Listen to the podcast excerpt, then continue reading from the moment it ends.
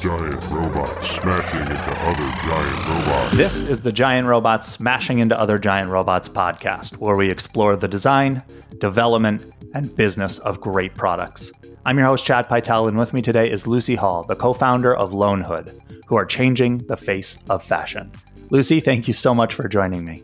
Thank you so much for having me, Chad. How are some of the ways that Loanhood is changing the face of fashion? So, we're starting off with a peer to peer fashion rental app, which we just launched 10 days ago now. Congratulations on the launch. It's been a long time in the making. And like I said, we're starting with the fashion rental app, but there's so many different ways that we want to change the face of fashion. It definitely needs a facelift. What caused you to start with the rental platform? It was something that we were really passionate about. So, my co founders and I actually worked in the fashion industries for the majority of our careers. So, we could see firsthand how it was changing, how it was developing, and sustainability started coming into our lives. And we could see that things had to change. And we know that the fashion industry is quite archaic. Big fashion businesses are like these huge ships. It's so hard for them to change their course and to actually implement sustainability into their supply chains or their values. Um, and we knew that we could do it quicker and better and faster than them. So we started testing the idea of circular fashion by doing clothes swaps, which is a kind of a, an entry level way to circulate fashion for free or relatively cheaply. And we started getting this amazing feedback from people like, oh, we would love to do this again. And have you thought about monetizing it? And of course, that was our to get to scale. We knew that we had to kind of monetize this sharing of clothes. And that's how our peer to peer fashion rental app grew and was born. That's great. So you have two co founders. I do. Jade and Jen. Were the three of you working together at the time? Funny story Jade and I are actually best friends, and Jade was my model back in the day. So Jade has been a, a fashion model for 12 plus years, and she was on Britain's Next Top Model. And I was a model agent. She came into my agency as one of the runner uppers and we forged a, a lifelong friendship from there. And we've both been passionate about fashion. And then, as I said, our career paths, we could see the detrimental effect of the planet. And Jade decided to go back to university and start studying. She did her master's in fashion futures at London College of Fashion. And that's where she started seeing sustainability and the idea of a peer to peer rental came from that course she was studying the future of fashion and she knew that this was the only way we could move forward. And Jen was a friend of Jade's and is a graphic designer by trade and is an amazing brand builder and amazing designer. So we were asking her for some advice and she came on as a co-founder at the beginning because she just knew this was the right path for her. You started with these swaps. Were you doing the swaps as friends because you felt it was the right thing to do or did you have an eye towards this could be something more? Well, we knew from the beginning that we wanted to do something big. We knew we'd got to a certain point in our careers and we were like, right, let's use our skills to really make a change. But we were all still working, we all had jobs. So we were kind of doing it as a side hustle, just testing the idea and going, oh, yeah, we'll do this. And then it started picking up and we got a contract with a local council. And we were like, wow, people are really interested in this. Let's keep going. And then the pandemic hit. How did the pandemic affect you? well, as you can imagine, people weren't really doing clothes swaps or renting or even thinking about those things at the beginning of the, the pandemic, anyhow. So we kind of just put it on hold and did what everyone did in the pandemic, hunkered down, and we started kind of learning as much as we could about the circular economy, about sharing economy, trust economy, marketing, product, really teaching ourselves from the bottom up what it takes to make a global brand. So we were quite lucky in the respect that we had that time away to really hone our skills and focus on what we wanted in the long term. So post pandemic, when we came out of the lockdowns, although there were multiple back and forth, as you know, it was definitely a stop start for us. But we knew that it actually it just allowed us that time to really focus our minds on what we wanted and the long term plan, not just like, oh, let's try this out. We know what we want for the next five to 10 years, basically. At what point did you decide, okay, we have to make an app? It was a difficult one because we thought, you know, Shopify, ShareTribe, there's all these amazing platforms you can just get a business like clicking your fingers. However, for peer to peer fashion rental, it's a much more complex model. There's no, like, even ShareTribe, which is supposed to be for those kind of models, it's not as detailed as we needed it to be. So we tried to build a website from scratch. And again, we just knew that we're very much focused on Gen Z. And when we were talking to our audience, we knew that they wanted an app. So we just scrapped it and said, let's just go for it. But having no technical background was a real difficult decision for us because we had no funding. We'd all just left our jobs. The pandemic had happened. So we didn't have any savings really. So we had some money from the clothes swaps and we did a rewards based crowdfunder and we raised £14,000 from friends and family in our community that were buying free rentals for the future and just believed in the mission that we were on. And we were able to get that £14,000 and put it into the start of building an app. And as you're aware, apps cost a lot of money. we didn't get that far. And we learned a lot of lessons with the build because we tried to project manage it ourselves, having no technical background. That was tricky.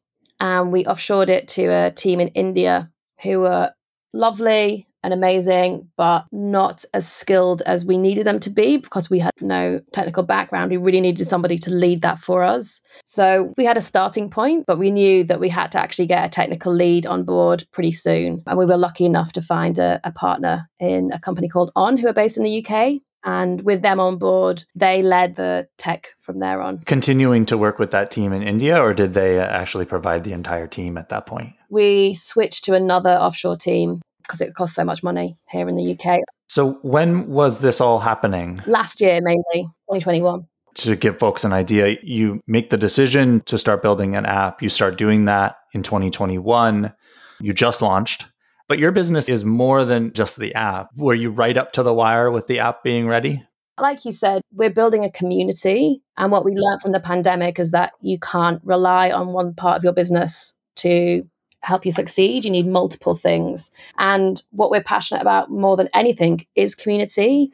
And what we found with the fashion industry is it can be quite elitist. And if you want to work in the fashion industry, you have to move to London or New York or Paris, and you have to probably know somebody in the fashion industry. And we wanted to change that. We wanted you to be able to start your own fashion journey wherever you were based. And what we also saw was that all this money that people were spending on fashion was going to big fashion businesses and to probably one guy at the top of that chain. Whereas with peer to peer rental, you can actually circulate that money within communities. So you're lifting communities up so they can create their own sustainable fashion future. So what was really important to us was to have community as one of our main pillars going forward. And how have you gone about building that community? Organically so far, which has been really nice. And again, the events that we do have really part of that. But to scale, we really need to start building out ambassador programs, referral systems that can help us hit those kind of network effects. So I know you're only in the UK. Correct. What are the limiting factors to expansion beyond the UK? Money, obviously. We're on a funding journey at the moment. And yeah, that's a ride for sure. So we kind of use the Depop playbook. Do you know Depop? You're probably over 25, so that's probably why you don't know. yes. That the third of 16 to 25 year olds are on Depop in the UK. It's the 10th most searched for resale platform in the US. And they started off in the UK and they organically grew into the US, which is nuts. Probably won't do that, of course, but we plan to go to the US potentially next but it depends on investment, on what our audience is saying, where they're based. What we find with our audience is the universities that we partner with, we have a lot of international students. So they're taking that idea back to their hometowns, which is really interesting. But on a tech front, going into the US is easier because it's English speaking country. Going into Europe is a bit more complex because you have lots of different languages, although you have a single currency, which is helpful.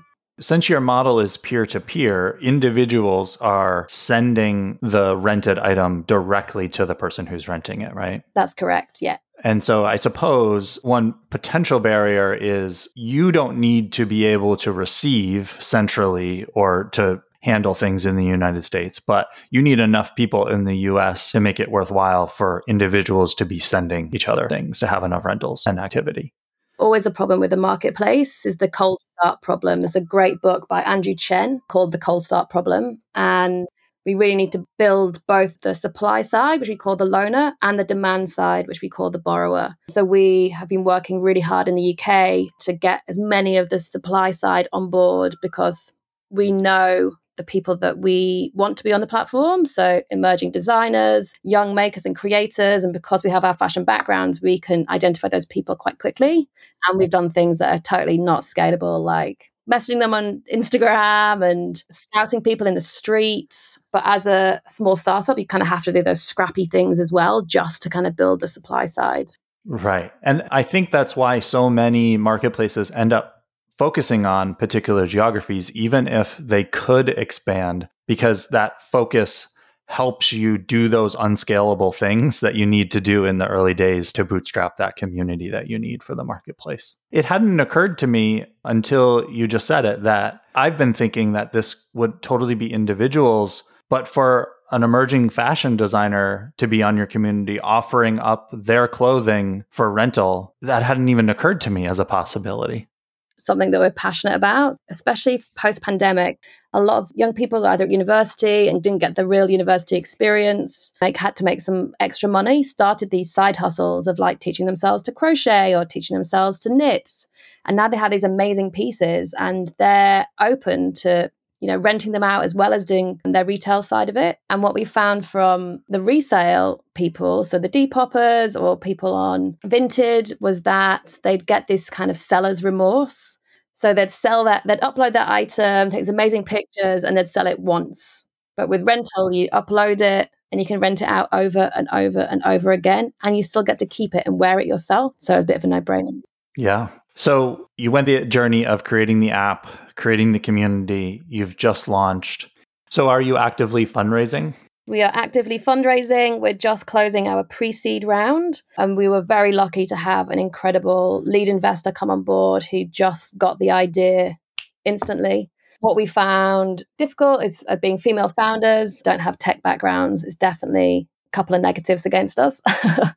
but we're going to use it to our advantage. And the people that are on the journey with us now, 100% are behind us and believe in what we're doing. Because we're an impact business, as well as we want to have profit alongside people and planets, that's what's important to us to make impact socially, environmentally, and through the industry. So, the next step of our fundraising journey will be a crowdfund, an equity based crowdfund. So, we did the rewards based crowdfunder last year. This year, it's going to be equity based because we really believe that we're building this platform for our community, our audience. So, they should be able to invest in us and come on that journey with us. And hopefully, the business grows to huge proportions and that they can get some money back out of that later in their lives. Are you going to be using a platform to do that? We are undecided, although I'm leaning over to between one and another. There's only two platforms really in the UK, so Seedrs and Crowdcube. And I've spoken to some other founders that have done both platforms and I've spoken to both the companies. I've looked at articles, trying to find which one's the best fit for us. What interesting thing that we had with the crowdfunder was we were deciding between Kickstarter and Crowdfunder UK. And Kickstarter is very much more focused on men, more sports, definitely a male demographic. So that's why we went crowdfunder. With Seedrs and Crowdcube, they don't have that. It's very equal split. So it's just on the feedback that we've had from other people that have used those platforms. So I'm leaning towards one, but I won't say yet because I haven't fully decided. So you're only allowed to do that with people in the UK? I think it can be global actually. Are you planning on having it be global? We have friends and family all across the world. I spoke to somebody today in Lithuania. I spoke to somebody the other day in Australia. I speak to people in the US all the time. They're like, when are you coming to us? yeah, that'll be interesting. The fact that you're able to do the equity crowd fund anywhere but people won't be able to actually use the product right away. You know, it's sort of a catch 22. You've got to have one before you can have the other. And so hopefully people go along on the journey. Chicken and the egg. Like, we need the money to build the tech, to build the audience, but we need the audience and the tech to show the investors that we've got engagement and traction. And yeah, there's always something. But I think we're doing pretty good. As life moves online, brick and mortar businesses are having to adapt to survive. With over 18 years of experience building reliable web products and services, Thoughtbot is the technology partner you can trust. We provide the technical expertise to enable your business to adapt and thrive in a changing environment. We start by understanding what's important to your customers to help you transition to intuitive digital services your customers will trust. We take the time to understand what makes your business great and work fast yet thoroughly to build, test, and validate ideas, helping you discover new customers. Take your business online with design driven digital acceleration. Find out more at tbot.io slash acceleration or click the link in the show notes for this episode. You mentioned that your three female founders have faced some bias, it sounds like, especially in talking with potential investors and seeking to grow your community. How has that been for you? You know, I don't want to put it down to being a female founder. I actually think mm-hmm. the statistics tell us that, fortunately, but I think what's the problem is that most of the people that I speak to in investment, either VCs or angels, are guys, middle aged guys between, say, late 30s to their 60s. And they are investing in businesses that they get. They don't generally get a peer to peer fashion rental app for Gen Z they're like, oh, they're going to want to ship things to each other. And like, what about the packaging? Then they've never heard of Depop, just got bought by Etsy for 1.62 billion. It's like it's a huge industry and resale, rental is just an evolution of resale. And they're like, oh, okay, kind of get it, but they don't really. We kind of have to handhold them a lot through the pitch deck and get them excited. But that's the problem is that we don't have enough women in the investment space or ex-founders. Right. i know in the us it's a lot different. They have a lot more ex-founders investing especially angel investors which is great because they get the journey. Whereas if you have somebody with a financial services background all they care about is the maths of it. And it's like do you know what startups don't always just succeed on the maths. It's the vision it's the idea it's the network effects it's the audience. There's so many different things at play here. And if you've never started a business yourself you just don't get that. There's a lot that goes into create a company and it may not be the fact that your female founders directly contribute to it but in an environment where they're looking for a reason not to invest. Exactly that bias can creep into all of the excuses or differences that someone might point to and say, oh, this isn't going to work or I don't get this. 100%. If you've got a good business idea and you've got a strong pitch deck and a strong financial model, then that business will do well for sure. However, there's so many other factors at play. And when there's so many great businesses competing against one another, they unbiasedly go with one over the other. So you also mentioned you have another excuse that people might use, which is don't have a technical founder on the founding team. That's definitely a struggle. We will be bringing in a CTO later in the year. Which will be really exciting because it's definitely the missing piece to the puzzle. I mean, we have domain expertise in fashion. We have that side of it down.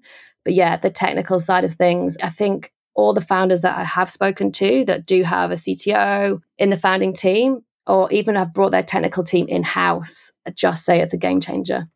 When somebody's invested in your company and they're using the platform every single day, they can see the bugs. I mean, Chaz from Fat Llama, which is a great rental app, he said that his developers would like pull out the laptop in the pub and be like, "Oh, I just saw a bug. Let me quickly fix it." I mean, wow, that would be insane. Our developers, you know, finish at a certain time and that's it. They're gone. So if we have a problem on an evening, or even because India, they're in India, they have a different time.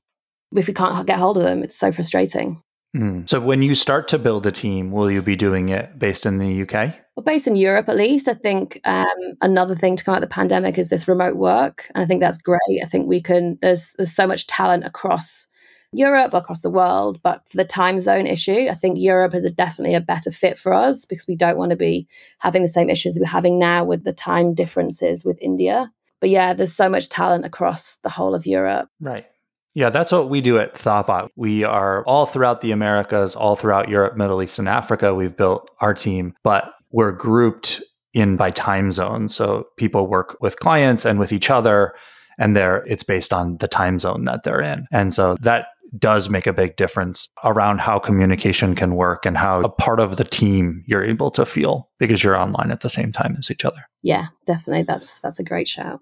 But I definitely recommend casting as wide a net as possible. Definitely allows you to hire the best person for the job. Yeah, I think it's we need to find somebody that's passionate about the mission and who understands working with three co-founders that don't have a tech background that we probably do need a little bit more handholding than another founder would. We're learning so much as we go. Hopefully we'll we'll be coders at one day. I actually don't think that some people might say like, "Oh, you really should learn to code yourself." And I think that that does a disservice to what you are bringing to the table with your domain expertise and with your ability to really understand the industry and know what needs to happen from a business perspective. Yeah, I would totally agree. You, you can't be an expert in every part of the field. Like you can't be an accountant, you can't be you can't be a CTO. You need to be good at exactly what you do. And I'm the CEO, so I have an overview of everything. And I love that's what I love is kind of have a little finger in each little project that's going on and really get an understanding of across the board. But you need those people that are drilling into like we have my co-founder Jen, who's she's a graphic designer by trade, but she's our creative officer, chief creative officer. And she really drills down into the creative side of things and she really she knows what she's talking about and she is the expert in that. And that's, you know, that's so valuable. And I think that that's the important thing to founders to do early on is to really understand what their product and business are. You don't necessarily need to learn how to code, but I do think it's a mistake when early founders start stepping away from the product too early. Yeah, you need to be super close to the product and you need good communication across all different divisions. So, marketing and product have to talk to each other all the time so we can tell our audience what's happening in the product and then we can build the features that we need to grow from the marketing side of things. It's all about communication and it's so hard as a startup because there's so many different things going on and so many people pulling you from left to right. There's metrics to hit, there's bills to pay, there's audience, the community to keep happy. And it's like, ugh, nothing can't drop the ball on anything. You really have to just do as much as you can. But if you communicate to each of those stakeholders. You know, we're doing our best. I mean, we had a, a mail out the other day that said, you know, this is a business built by hands, it's built by people. I know we're a tech company, but there's real developers there, you know, hammering on their laptops. We're all here writing the copy and doing everything that we can to make this the most successful business so we can make real impact on the climate change and communities. I want to talk about that impact. But before we do, I'm curious. So you're all in the same general London area? No, we're not actually. So James and Jen are based in London, and I actually moved out of London a couple of years ago, and I live in York in the north of England. Oh, okay. So yeah, definitely a different dynamic, and yeah. another reason why I'm passionate about bringing the fashion industry outside of London because I mean, I travel up and down all the time, and I'm lucky it's like an hour 50 on the train, but that becomes expensive and it's difficult to travel all the time. So, are you meeting in person with each other? We try. I guess all the girls last week. I'm seeing them again at the weekend. We speak every single day on Slack, WhatsApp. We have weekly calls and we jump on pretty much video calls to each other every day. And that's, again, another thing from the pandemic that's been a game changer because when I actually left, it was just before the pandemic. And we were like, oh God, how is this going to work? But I knew that it was the right decision for me. And then the pandemic hit and everyone was on video calls and we are like, oh, this is so easy. This is great. yeah, it really opened that up to everyone's expectations. Yeah. And I think it's great. I think it's much more flexible and we will get an office for sure. But I would love to have an office here and an office in London so we could have teams across the nation because I think that we don't all have to go and live in a capital city to get the same out of fashion industry. Yeah. So let's talk about sustainability, environment, and climate change. I am somewhat aware that an enormous amount of resources goes into creating new items of clothing. It's crazy. So, the fashion industry accounts for 10% of the global greenhouse gas emissions at the moment. And if nothing changes by 2050, it will use a quarter of the world's carbon budget. It is insane. And it affects not only the planet, but people. The garment workers are paid nothing, they're treated badly. And this is all part of the supply chains of fashion businesses. And like I said, when I started in the fashion industry, e commerce really was only just starting. And Jade, who was the model, was working for ASOS, which is a big, big fashion brand and big fast fashion brand. So when she started working for them, she was shooting like 10, 15 items, 20 items a day. And when she left, say five years later, they were shooting like 70 items per day. They were just churning out more and more fashion, more options. And that is just, you can imagine, most clothes are made. Well, we have this whole disconnect about clothes. So I actually had a restaurant for three years in between my fashion career. And that's where I found sustainability because you have that connection with food and you know that eating organic or eating locally seasonally is better for you and better for the planet. But nobody thinks that, you know, your clothes come from the ground, they're made from plants or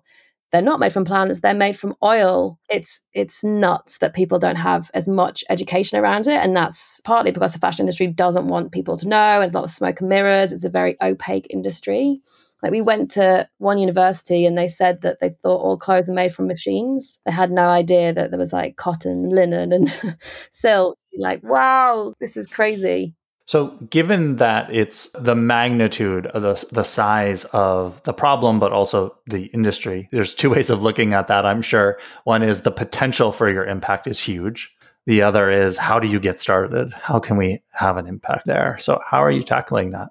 You know, I ask asked a lot by people like, how can I start my sustainability journey like i feel so much pressure to do things like oh, i should be vegan or i'm not recycling enough or i've got a plastic bag oh i feel terrible. And it's like we are all on a journey and you just have to start one day at a time and just be more conscious so whether that's instead of buying one dress for a wedding that you're probably going to stick in your wardrobe, why don't you rent it? Try one of the platforms that are out there and you can rent a really cool dress and that's probably someone else is going to rent it and someone else is going to rent it and by prolonging the life of an item, you can save so much energy and water. And those small things that we can each do will make a huge impact globally. There's a lot of mindset shifting and behavioral change that need to come with rental. As we saw with Airbnb when they started, people were like, oh God, I don't want someone sleeping in my bed. And now Airbnb my house, like all the time. And it's a great source of secondary income, especially for a startup founder, but also giving people the opportunity to have these experiences in small communities, which I love. And that's what we want to see with fashion is that people will start being more conscious and how Loanhood is different to other more traditional rental systems is it's much more affordable and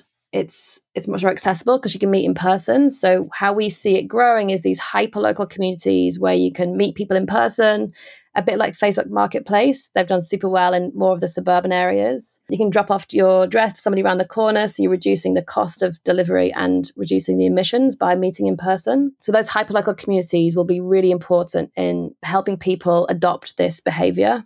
Are you worried from a business perspective that if, if it's just renting to someone around the corner, that they might not want to do it through Loanhood?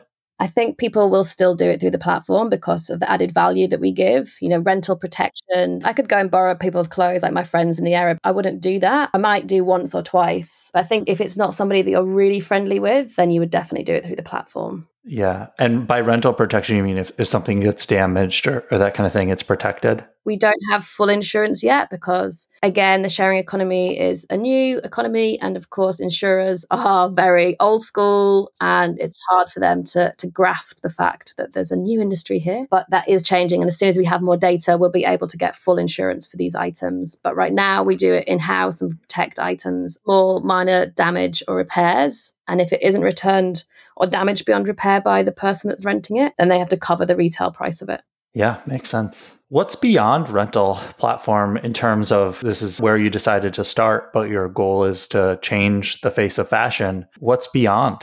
There's lots of different verticals that we can do within rental or in fashion. So we're really passionate about digital fashion. Jade, my business partner, is actually doing her PhD in digital transformation in the metaverse. So, how can we bring sustainability and ethical practices into the metaverse with fashion is something that we're really passionate about and something that we're exploring. Renting different things, so femtech or ski wear, active wear, all those kind of things. And then just creating a space for our community to grow creatively. So, entrepreneurship is really important to us as well, and giving people the opportunity to be, especially Gen Z, they have this way that's called paid to create. So they're passionate about making money out of things that they can do themselves, whether that's creating content, renting out the things they own, upcycling. We want to kind of expand on that and give them the tools to actually create their own career paths. They don't have to go down the traditional university routes. We see like a world where there's a Loanhood campus where you can come and learn how to be content creators or all sorts of different things. It's it's a really exciting time, and our ten year plan keeps getting more bigger and bigger. I'm like, oh god, it's exciting. Yeah. Do you worry about sort of spreading yourself too thin and compromising on the early steps? We always come back to the point of why are we doing this and who are we doing this for? Because what's the point otherwise? You know, we, we're doing this to reduce impact of the fashion industry on the planet and people. And we're doing this for our community and to give them the options and give them the power back. As we've seen with governments around the world, people in leadership roles are not doing enough and they're we can't rely on them so if we want to create our own sustainable future we have to do it ourselves and we want to give people the tools to do that well, I wish you the best of luck in that. I'm very confident that you're going to have the impact you're looking for along the way. And I wish you the best in that. Thank you for stopping by and sharing with us. I really appreciate it. Thank you so much for having me. It was great to chat to you. If folks want to find out more or get in touch with you or follow along, where are all the different places that they can do that? Check out our website, loanhood.com. If you are a founder and you want to talk about funding or building a product, marketing, you can email me, Lucy, L U C Y, at loanhood.com. And we are on Instagram and TikTok at loanhood. Wonderful. You can subscribe to the show and find notes, which include a link to everything that Lucy just mentioned, along with a complete transcript for this episode at giantrobots.fm. If you have questions or comments, email us at host at giantrobots.fm, and you can find me on Twitter at cpytel.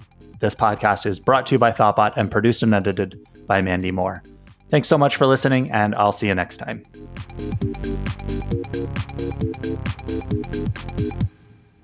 This podcast was brought to you by Thoughtbot. Thoughtbot is your expert design and development partner.